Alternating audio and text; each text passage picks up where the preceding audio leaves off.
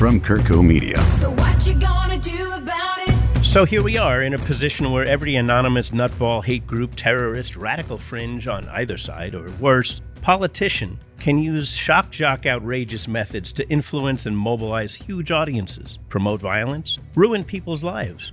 So last week, I asked renowned Yale law professor Jack Balkin how we can get a handle on Facebook and Twitter, Google, YouTube, and what their responsibilities should be in a healthy society. The social function of these new companies now is to organize and facilitate democratic discourse. Right now, because they are essentially surveillance companies, they're data collection, data monetization, surveillance companies, their business incentives are badly aligned with that function.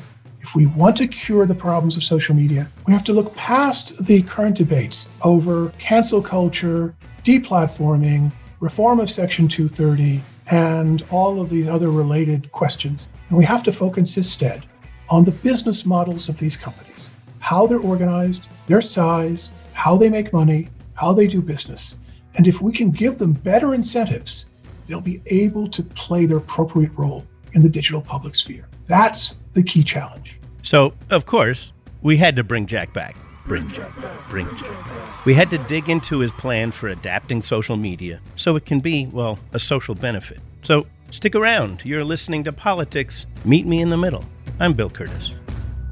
Once again, meet my co host, Jane Albrecht an international trade attorney who, for a decade, protected the First Amendment rights of the film industry internationally. And she's a member of the U.S. Supreme Court Bar. She's also been involved with several U.S. presidential campaigns. Welcome back, Jane. How you doing? Great, Bill. It's always a delight to be here. Jack Balkin. He's back with us again to dig into what is perhaps the most profound challenge of our time the role of social media in society and even in politics. Jack is the Knight Professor of Constitutional Law and the First Amendment at Yale Law School. He also founded and directs the Yale Information Society Project.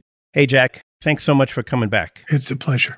So, Jack, why are broadcast TV stations regulated by the government, the FCC? But just to promote the internet, a powerhouse like Facebook gets a free pass. Well, it's because the model of regulation is very different. The, way that it worked with broadcast media was that the government gave them a very valuable free public resource, that is, uh, access to the spectrum.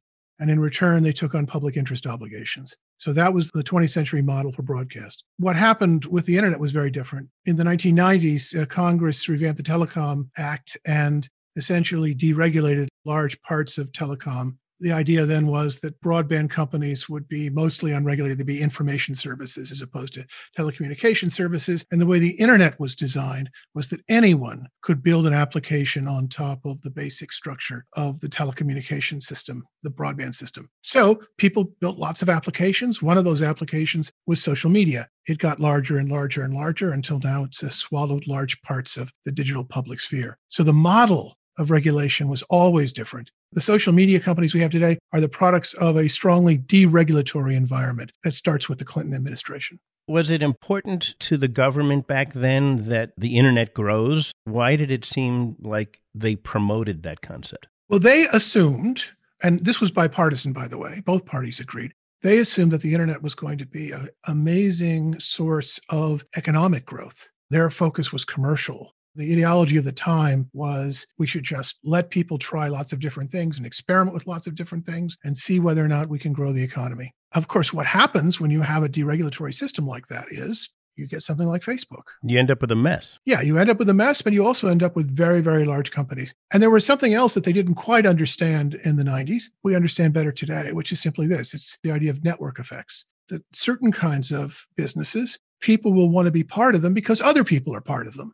That's not true with all goods and services, but with respect to social media, you want to be on Facebook because all your friends are on Facebook. So the effect of network effects is to make these particular kinds of companies very, very powerful. I want to talk about something you said actually last night while we were chatting, and it pertains to this. You said that we've moved from a world in which publishers treated everyone as the audience to a world in which we are the content producers. That's right. That's a flip the ramifications of that, of course, are tremendous. And if you are worried about the quality of discourse online, it stems largely from that big change. So if you think about the kinds of things that people would get on radio or television, or even in their newspaper or from a book publisher, a reputable book publisher, you'd see these things were already edited. They were already streamlined. There was already choices about what to cover and what not to cover. And so what you got was a very stylized version of public discourse. Let's take a silly little rule that the FCC has with broadcast. They have a whole lot of rules how many commercial minutes they can have, things they have to do with news, swear words. They're not allowed to swear on broadcast TV. Yeah.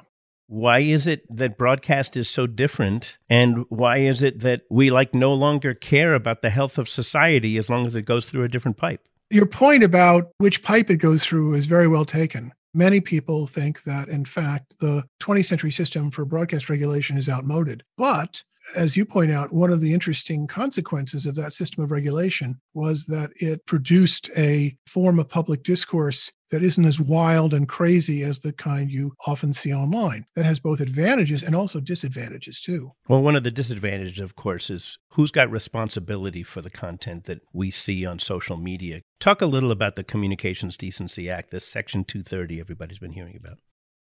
That dates back also to the 1990s. The question was whether or not, when new forms of internet companies, that bulletin boards in those days, were going to be going into business, and they allowed people to publish their own content, which is really the hallmark of the digital public sphere, would they be held responsible for everything? Would they have to go in and edit everything? And if they did edit things, would they be held responsible for that? Those were the two big questions in the 90s. And Congress's response was the idea that no, they'd be held harmless either way. They wouldn't be responsible for user generated content put on the system. And if they chose to get rid of stuff like pornography or offensive material, they wouldn't be held responsible for that either. That was the idea in Section 230 of the Telecommunications Act that had enormous consequences in terms of who could go into business, because basically it meant that relatively small startups could go into business. They didn't have to worry about being wiped out with a single lawsuit. But it also had effects in creating all sorts of bad actors who could make use of the new system. The fact is, these organizations give radicals on any side a great big megaphone and a real big soapbox, helping ISIS recruit, for example so, what is the thought behind responsibility for the result of these pipes creating this megaphone? Facebook aligns itself with governments all over the world in taking down terrorist recruitment content. They're not required to do so by American law, although there are arguments about whether or not they might have an obligation. But nevertheless, they do it. So define terrorist in this case, because I seem to remember not too long ago there were a group that was gathering to kidnap a government official in Michigan that doesn't seem too far from terrorism to me, neither does storming the Capitol. The Capitol was even more interesting because that was an example of the internet and social media enabling smaller white extremist groups to come together and therefore become more of a force than they would have otherwise. One of the effects of shifting from most people as audiences to most people as audiences and creators of content is that it greatly lowers the cost of organizing. All sorts of public spirited organizations find it much easier to organize and find members. And all sorts of organizations that are not all that public spirited can also find it much easier to organize and find members. That's one of the consequences of the democratization of speech that comes with the digital public sphere. One of the things that was a big surprise for me was last week you called Facebook, Google, and Twitter surveillance companies, yeah. basically in the personal data business. Yeah, that's what they are. How does that work and how does that guide their actions? I mean, it's really funny. These companies offer services for free. They don't do it out of charity. They do it because they want personal data. And what do they do with it? Oh, well, they monetize the data in lots of ways. They use it, in other words, to hold huge auctions for advertisers. Facebook and Google say, we have the data who's on when, what they're interested in, where you might want to place your ad, when you might want to place it. All of that data helps them to basically create a huge auction system for digital advertisements. Another thing that they do most people I think don't know this, is that Facebook is continuously performing what we might call social science experiments on its user base. Some of them are very simple, like, you know, what color do we have for this particular part of the website or not? But others are more interesting, like if we send the messages out in this order, how will people tend to respond to those messages? Will they stay on the site more often or not more often? If we do the messages this way rather than that way, what will their buying habits be? So they perform any number of experiments on the people who sign up for Facebook. And by the way, if they were a university, they would have to get permission from a human subjects committee. but they're not a university. They're a for-profit corporation. So they experiment lots. And so everybody who uses Facebook is a guinea pig.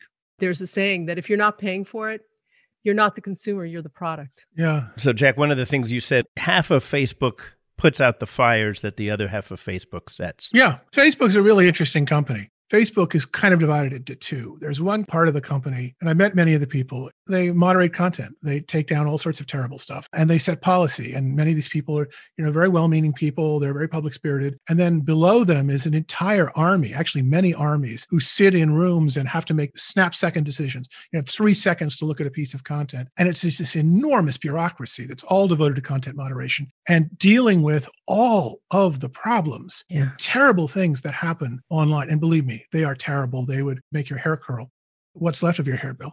Uh, and Thanks a bunch, Jack. uh, and many of the folks who work, they're contractors of Facebook. They have post-traumatic stress disorder. I mean, it's just awful for Oh them. my God. Terrible conditions. All right, so that's one side of the company. Okay. The other side of the company is interested in garnering as much money as possible through advertising. And that means addicting people to the site and then getting stuff on the site that will draw the most attention. And as you said, Bill, it's the stuff that's the most outrageous and that preys on your emotions. So that side of Facebook starts fires. The other half of Facebook puts out fires. And that is no way to run a social media company. That's not what we want. Is it unique to Facebook though? Or is it true of all the social media companies? It's true of all social media companies that are advertiser based, monetization of personal data based, and that hire significant armies of folks to do content moderation. What makes Facebook so special is how large it is. It's the largest by far of all the social media companies, and its influence spans worldwide. And if it makes a mistake, not out of malice, but just makes a bad error, it can have enormous ramifications around the world, and especially in countries where the governments really do nothing. Facebook is far more powerful, in effect, than many countries in the world. Absolutely. Jack, do you have kids? No, I don't. I've got kids, and every once in a while, back when they were teenagers, they'd slip up a bit, and you'd say to them they get to select their punishment. And they'd get all weird on you, and they'd say, Oh, uh, I think I should be grounded until 6 p.m. tonight because I've got a date. so here's an ad that ran this morning on the Daily. This podcast is supported by Facebook. 25 years ago, phones weren't smart yet, and people still said, fax it to me. The internet has changed a lot since 1996, but that's the last time comprehensive internet regulations were passed. That's why Facebook wants updated internet regulations to set clear guidelines for addressing today's toughest challenges protecting privacy, enabling safe and easy data portability between platforms, and more.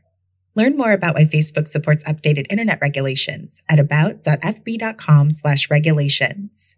There's our petulant child trying to pretend that they want what's good for the society, where what they really want is to manage the oncoming wave of regulations that are coming their way. Do we feel like that's going to be the only way this kind of thing gets done is to get them to agree to something? Or is the government going to decide that there's some real regulations that have to be put in place?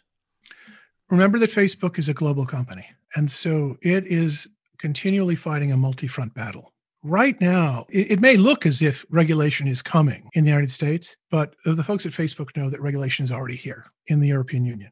The European Union has been way out ahead of the curve in terms of protection of privacy with GDPR. I think what Facebook is asking is will other countries around the world, because remember, they think globally, they don't think about the United States primarily. Will other countries start to do things like the GDPR? Will they start to bring antitrust lawsuits as the European Union is already doing?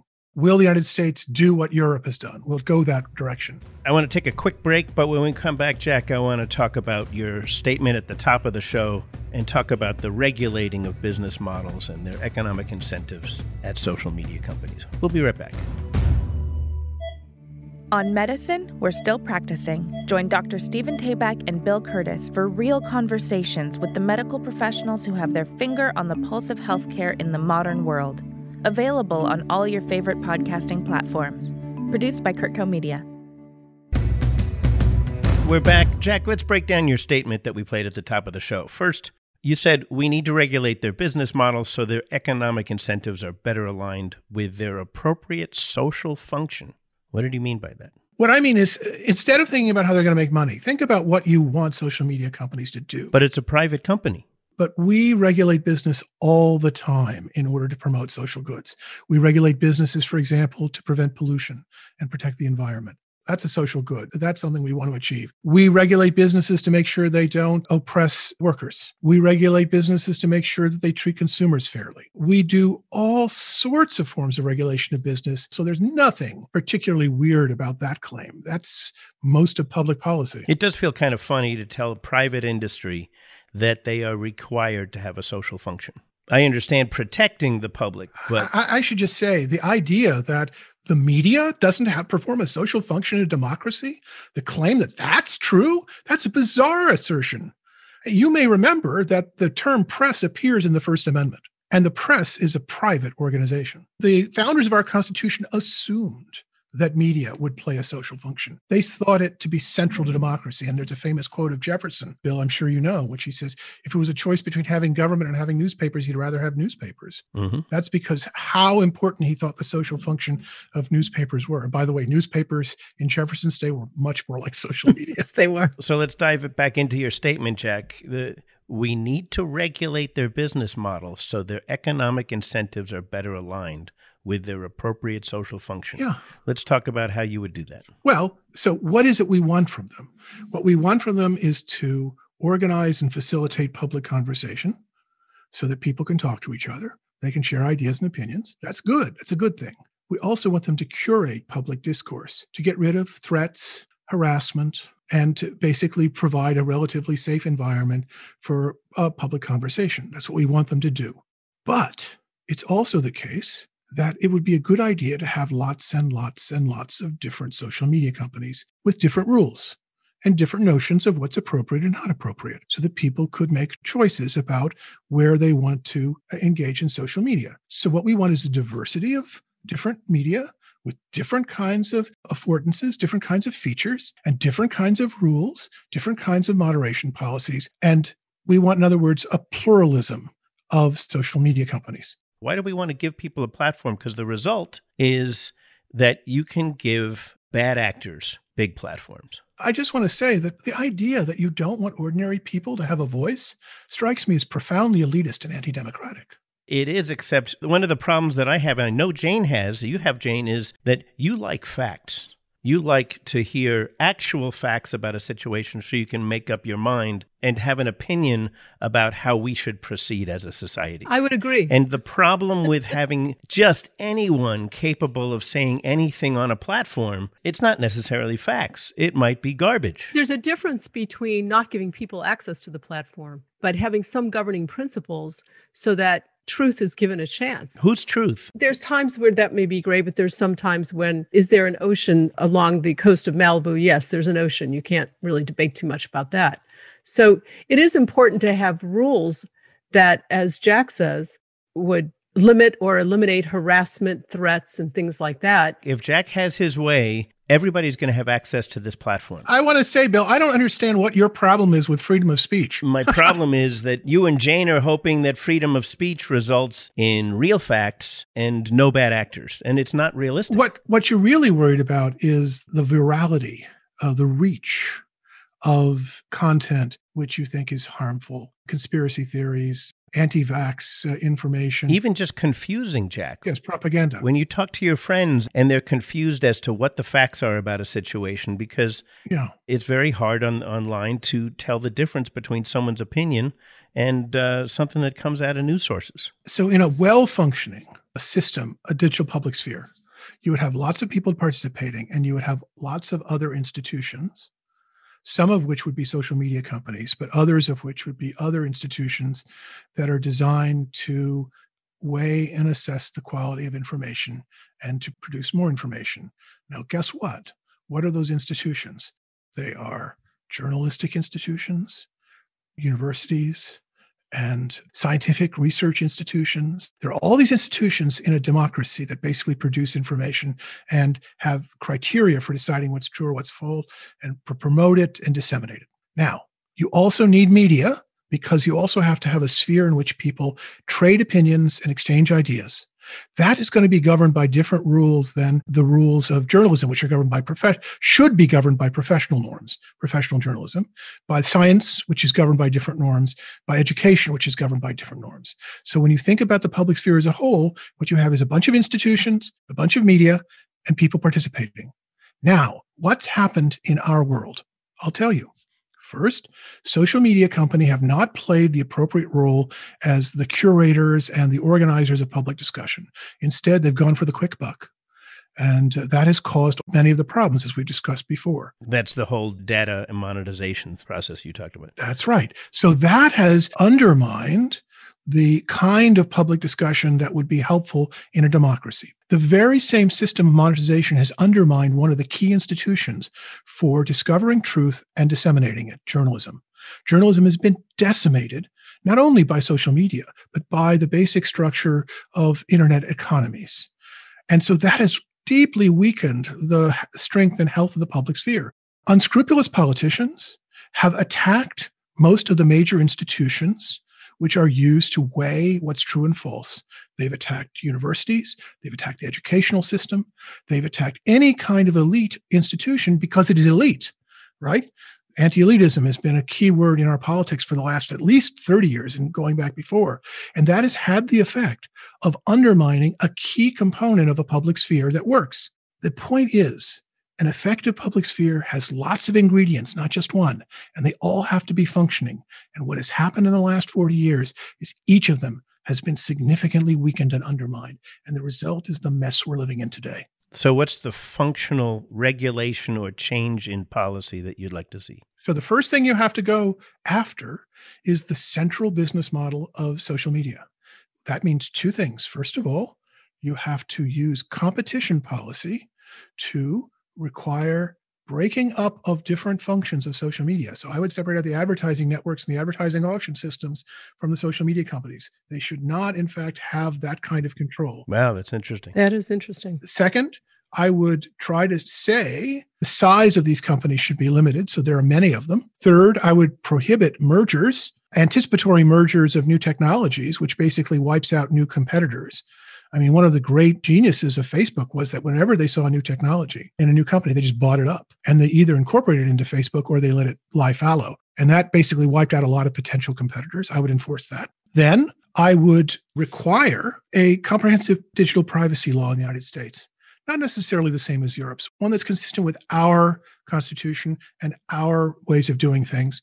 And I think that anyone who's in the business of collecting large amounts of personal data should be treated as a information fiduciary. That's a concept that i've popularized and developed over the years. You know what a fiduciary is right? That's a person who acts on behalf of the interests of another and is required to take that other's interest into account when they use information or money or property. So a trustee is a fiduciary, a lawyer who represents you as a fiduciary, right? And my view is that because these companies take all this data from us and use it in ways that could harm us or manipulate us, they have to take on fiduciary obligations. Is harming us selling it to the advertisers? Well, it depends on which advertisers some advertisers you sell to doesn't harm you at all. In fact, what you're doing is actually getting information to people that they might want. But there are other kinds of uses of sale of personal data or distribution of personal data or access to personal data, which in fact can lead you to be manipulated by third parties. You may have remembered the Cambridge Analytica scandal. That was a situation in which Facebook gave access to data to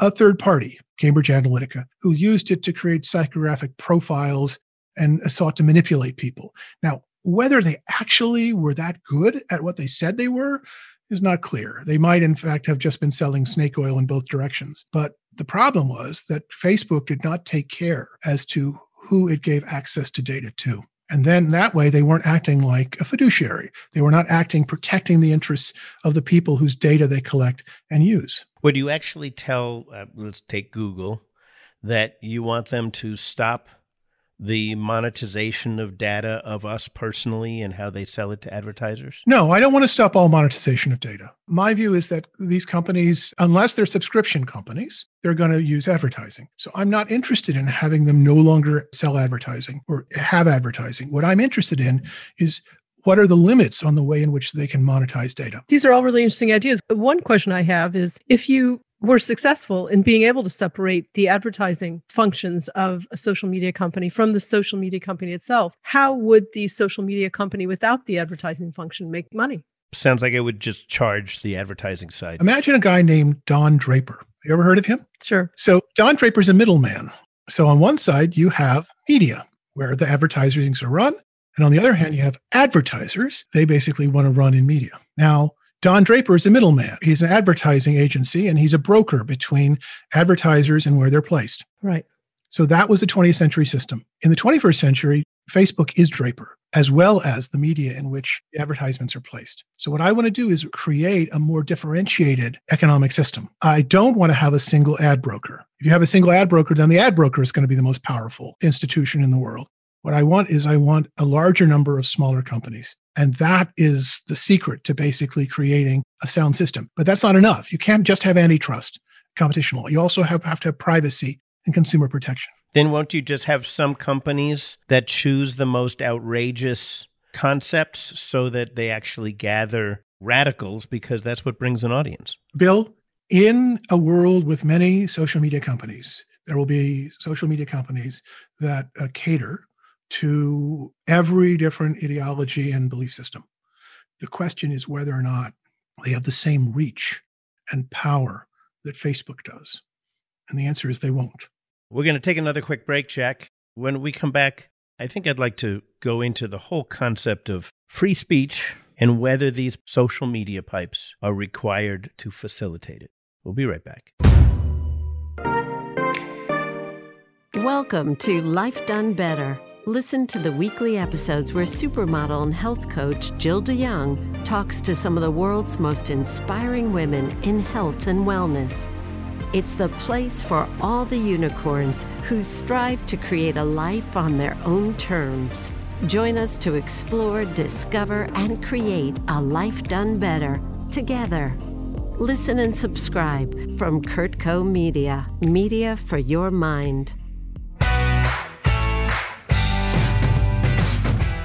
We're back with Yale Law professor Jack Balkin. Jack, you focused a lot of your career on the First Amendment. In one of our discussions, you said that we've moved from the First Amendment equaling free speech to now the First Amendment is only part of free speech. What did you mean by that? Right. So when you speak on a publicly owned platform, Facebook or YouTube or Twitter, your relationship to the platform owner is different than your relationship to the government. The government is bound by the First Amendment. It may not infringe your First Amendment rights, your free speech rights. But you also have an interest in freedom of expression against the private platform owner, the owner of infrastructure as well. So that means when we think about free speech in the digital age, we're not only worried about our free speech rights against the government, we're also worried about our free speech interests and rights against private parties. Those won't be First Amendment rights. They will be concerns about freedom of expression, but they won't be enforceable through the First Amendment. And quite the contrary, the First Amendment rights are probably rest with the private companies in their decisions as to who they allow to speak on their platforms. Jack, which is it? The government has allowed Facebook to be omnipotent and not responsible for content. So how, at the same time, does Mark Zuckerberg have the right to limit anyone's right to their own free speech? When you say the government has allowed Facebook to be omnipotent, what you mean is they've adopted a series of economic policies, intellectual property policies, and contract policies, and telecommunications policies that have allowed such a large corporation to develop and exercise its power globally. That's what you're saying. Mm-hmm. Well, that's orthogonal to the question of whether or not, when Facebook operates a business, a media business in the United States, it has First Amendment rights. And the answer is it does. We can't help but, but talk about this 800 pound gorilla in the corner Mr. Trump's right to social media that has been removed. So his right to free speech, by and large, has been eliminated by certain companies. Uh, You mean his right to free speech on a particular platform has been eliminated? Correct, by those companies. All right, very good. Now, I just want to point out to you two things. First of all, Trump lived on borrowed time throughout his entire presidency. He was in conspicuous violation of the policies of these social media companies throughout his presidency. He made threats. He engaged in propaganda. He advocated violence. He did everything, which, by the way, would get you kicked off of Facebook or Twitter if you were a private citizen. And he was delighted to keep doing it. And you know what? They made a special exemption from him because they made special exemptions for important, powerful public figures and heads of state. Because they made a ton of money on him. Well, that's the point. Their view was that what he said was important and newsworthy, and people would want to hear it. And so they made an exemption from their rules. And guess what happened? What happened was January 6th. And once January 6th happened, they realized that it's not such a good idea to make exemptions for powerful people because powerful people will use their power to do all sorts of terrible things if they're not hemmed in. And so, in a sense, what Twitter did, I mean, Facebook is still deciding the question. What Twitter did is they said, you know, the, the decision we did to give this guy a free pass and not hold him to the same rules we hold everybody else in the United States to was a mistake. And so we are basically booting them off the system. But you know what else is true about Trump? Trump can talk to anyone he wants. He can issue a statement, it'll be covered by the press. He can hold press conferences. He can get a blog. He can join any number of different other social media companies. The idea that the man does not have the ability to speak is absurd. I'm reticent to try to defend Mr. Trump. However, it does seem like there's a double standard. The government has specifically protected these pipes, Google, Facebook, Twitter, from slander and libel suits. They've protected them with this Section 230. So here you have immunity, but at the same time, we're asking them to be somewhat responsible for the content that But they. Bill, in talking about this, you have to understand this much. The conceptual issue when this all started was are they a publisher like a book or a magazine publisher? Or are they more in the old technology, more like AT&T, where AT&T was not responsible for conversations you had with someone else while using their telephone lines? And at the time, they decided they were more like a platform. That was the underlying philosophy of why they were not held responsible. The question is, should we revisit it at this point? To piggyback on Jane's comment, what they decided was that what they had was a new animal, which was a little like AT&T, but was different in the sense that they also wanted, expected that these companies would engage in some kind of content moderation and that you can't actually run a social media company of any sort without having content moderation. So the reason why they created intermediary immunity in the first place was to say that the content moderation decisions would be the would be the call of the social media company. They would do the calls. And the reason is very simple. Imagine that the government had its own social media company. Imagine that the government decided that it was just going to create a version of Facebook. We'll call it Uncle Sam. Uncle Sam is a social media company run by the American government. If they did that, it would soon be a cesspool. And the reason why is because everything that's protected under the First Amendment would, in fact, exist on that site, and there's nothing the government could do about it. So the idea of content moderation by these companies is something more than what is protected by the First Amendment. So, for example, pornography is protected by the First Amendment. And if Uncle Sam ran a social media site, there'd be a lot of pornography on it. There'd be lots of commercial speech on it, and advertisement and spam on it. And there's not very much the government could do about it because the First Amendment protects it all. But the idea of having a social media company is that the social media company can curate it it can have a rule saying, sorry, no nudity on our social media site. We're just assuming that they're going to have our best interests at heart as they curate these things. Well, this goes back to the original question we had before, Bill. I said that currently their economic incentives are skewed, so they don't have our interests at heart. What you have to do is create a business model in which they're more likely to act in the interest of the public. That requires antitrust law, competition law, privacy law, and consumer protection law. If you don't have those things, what you get are social media companies, especially the largest ones, that create lots of fires.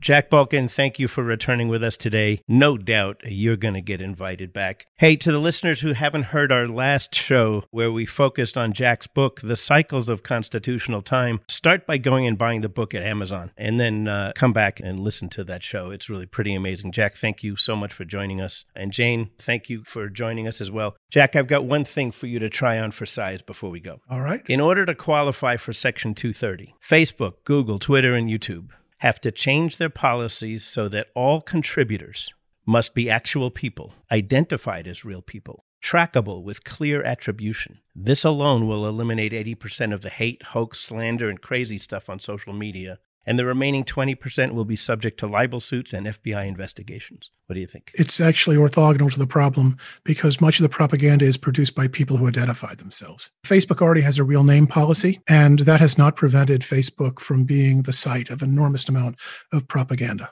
Okay. Well, I'll keep thinking. Our executive producer for this episode of Meet Me in the Middle is Stuart Halpern. Show engineering and editing was by Joey Salvia. And mixing and sweetening by Steve Rickyberg. Music for this Meet Me in the Middle is composed by Celeste and Eric Dick. Don't waste your time hunting around for our next episode. Hit that subscribe button, will you? We'll see you next week, folks. It will be okay. From Kurtco Media, media for your mind.